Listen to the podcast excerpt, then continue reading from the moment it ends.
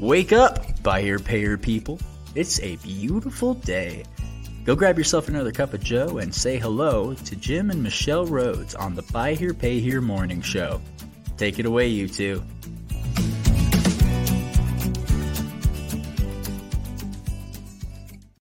Hey. Hello, happy Monday, friends. Hi, everybody.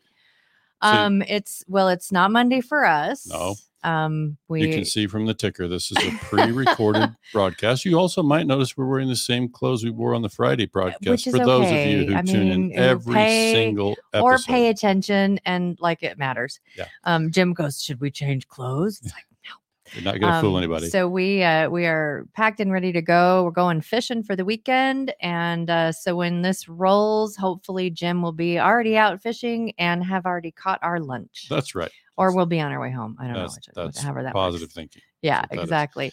So um, uh, We just Yeah. wanted to give you something to think about while Yeah. we were away. And so we wanted to talk about this uh, concept of uh, perceived risk or what we might call misperceived risk. And it just came up because we've been working with some clients lately and it happens pretty routinely, but Mhm. well, I've got like three clients we're currently working with that are actively, you know, shopping for funding and and so in kind of talking through this with them and potential private investors hmm and just helping some new dealers better understand the risk hmm that is buy here, pay here, it just got me started thinking about how to share that, how to express that.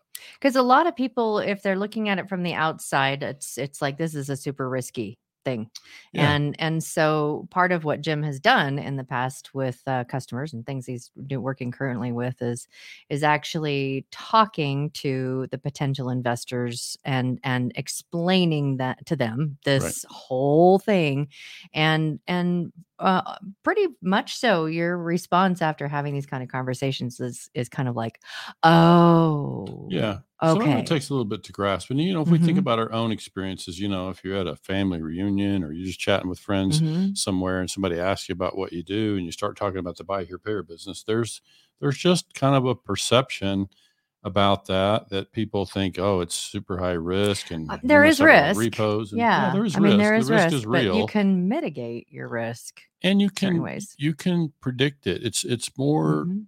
it's more predictable than one might Mm, expect when you're yeah. coming from outside the industry. And so Mhm. that's just start to get into the, the you know the numbers nerd part of me where you start to forecast um, Yeah. the projections and what you know these roll forwards and you can see that I, I love that we've had dealers that we've we've been working with for over a year and and the response is like because we'll do cash flow for forecasting and and like here that it includes all the formulas for the risk Mhm. and it's just been funny the reaction we get after so much time it's like it's spot on um you know Oh, the and- results, yeah, yeah. the results it's Sure. like we're we're right on track of where we should be you know as long as as the right amount of uh, contracts are being created and stuff like that that it, it just it's it's it's more predictive than a lot of people think is Yeah. what is what yeah and so you're you're basically just working inside you know what the statisticians would call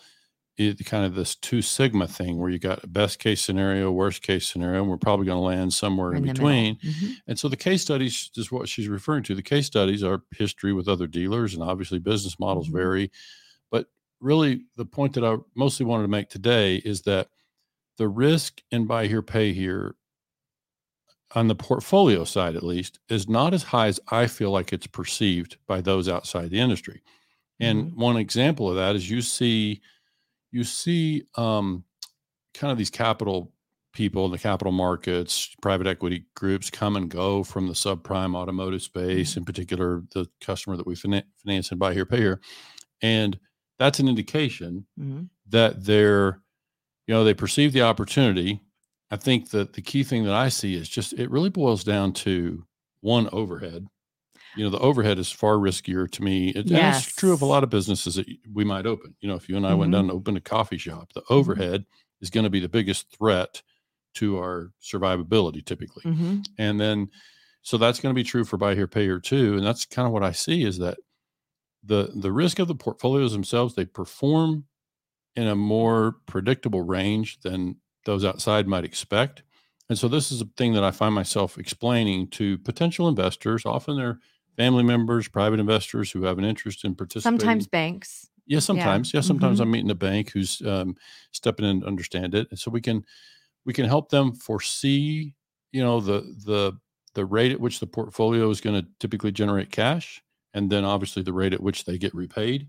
Mhm. And so now it just now starts to boil down to management, right? It's like Mhm. how do I how do I manage my business in a way that I can make sure that it performs in this range Mhm. and so and then it's just money management it's actual management of the facility and management of the money because the portfolio is typically going to yield with Mhm. good management reasonable amount of management of the portfolio then you're going to have a pretty predictable outcome in terms of profitability and cash flow in the portfolio Mhm. now it starts to boil down to how are we managing the money are we Mhm. are we using our positive cash flow to go and buy boats and you know Mhm. and spend you know outside of the business Mhm. Or are we getting crazy high with our overhead and not paying attention and, And- not having a good measurement? Yeah, and there's so many as uh, dealers know, and anyone who's a business owner, overhead is uh, that it, you can just go through a lot of cash. Yeah. just from it's uh, from not really uh, being aware Mhm. or not having. I mean, even just having budgets. If you have, a, I don't know if uh, you know you work like personal budget kind of thing, but when you have a budget, for me, it always seems like I have more money because I'm tracking how I'm spending, and so it goes. It seems to go so much further because I'm not doing. It's like I'm not doing just like oh this would be fun Mhm. or this you know, th- th- this little bit here or this little bit there and yeah Yeah. So I would say, you know, the perceived risk for me for people that are outside, especially, is going to be the portfolio performance, which I mentioned, Mm-hmm. and that, and uh, indirectly, that is uh, also repo rate. Like the Mhm. repo rate, you know, might might not be as high as they perceive. And often, what we find is that even when the repo rate runs higher than anticipated, the portfolio still performs. It still generates Mm-hmm. enough cash uh, because it is generating the value of those repos that are coming back in. It typically does generate enough cash to support itself, to support Mhm. whatever debt is associated with it. So Mhm. that's often the situation. And so now the, the risk that is real is going to be that overhead we mentioned. It's going to be mismanagement, especially collection side, right? I mean, you can, a lot of the folks that we work with come out of independent retail or franchise and they're used to the sales side, but they're not as used to the collection side. And so if they don't manage that side of it well, then that's well and that's right? and also like just even the underwriting because um you know we just want to make sure I, I know jim's always talking about there's two business structures you want to make sure are really well um mapped out Mhm. one is uh and they're both well the the contracts or the how you bring money in Mhm. and also how you contract your assets consumer, out to the consumer yeah, So it's it's the funding, the capitalization of the Mm, business, and the uh-huh. ratios that you put in place Yep. there. That's one type of structure, and then the other is the, the actual It's- deal structure, Mhm. the loan to the consumer, which we covered Yeah. a lot in our live stream oh yeah on the first. yeah, but yeah. and then the other piece for me is just not people stepping into it that really don't understand the business well. They Mhm. don't understand the segment. They don't understand the consumer they're serving very well, and they some often fail to uh, be able to manage from their financials and be able to see Mm-hmm. the uh, the difference between profit and cash flow and know how to make good management decisions within that. yeah So this this again is not so much the portfolio performance. Portfolio may be over there performing just as expected, but these other pieces are Mhm. really more of the threat to the business in my experience yeah than the actual portfolio. And you know, I've I've talked to some and we've seen some like guys that are just they're car guys.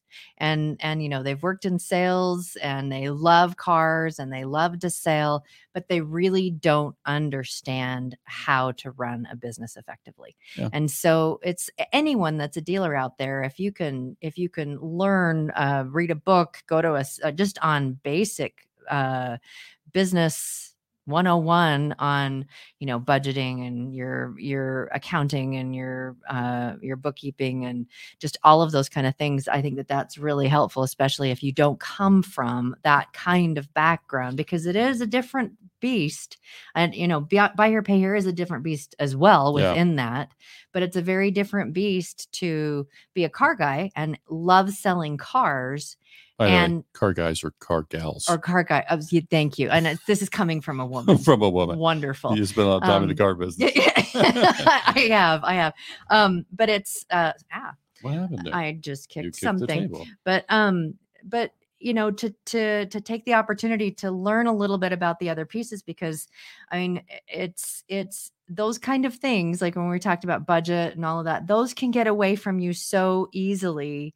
And you know especially when you're in a business where there's a lot of cash coming in Mhm. you're thinking we're fine pay it out pay it out pay it out. And then it's just like it starts to go lopsided and Yeah. and and it can put you in in a pretty big risk Yeah. if you're not managing the the business itself and the overhead as a business not necessarily the contracts right. but as a business as itself Yeah, and I think it's it's tricky. Like buy here, pay here has some other moving Mhm. parts that some businesses wouldn't have. And I would say you mentioned Mhm. business 101. I would say, how about we take folks back to business 99, maybe, which is Mm, let's first yeah recognize that we might not know all the answers and be prepared to go find some help. yeah And you know, if that's us, you can know how to reach us, but it, we probably can put you in touch with somebody else. But the very first thing Mm-hmm. for me is just being able to put aside some ego and say, you know what, I don't have as firm a grasp on this as I would like. I need to probably go find some help because I would just tell you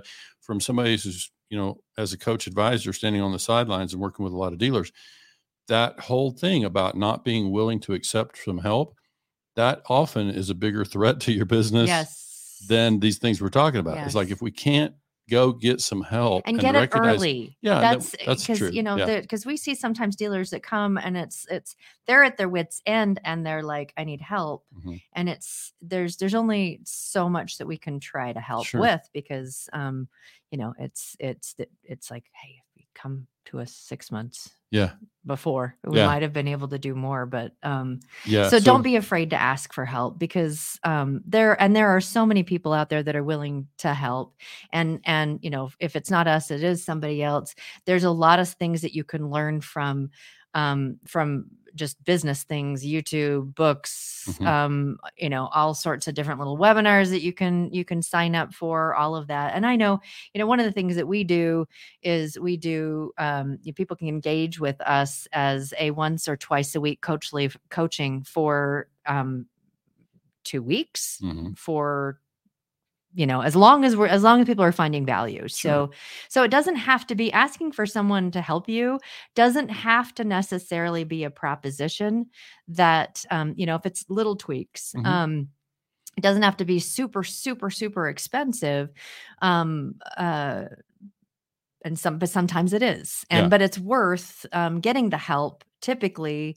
you're going to get a return on your on whatever it is you're investing in it because it's an investment in you and an investment in your business Right. to help you mitigate those risks that much better Yeah. You know what? I'm ready to get in the car and go to the mountain.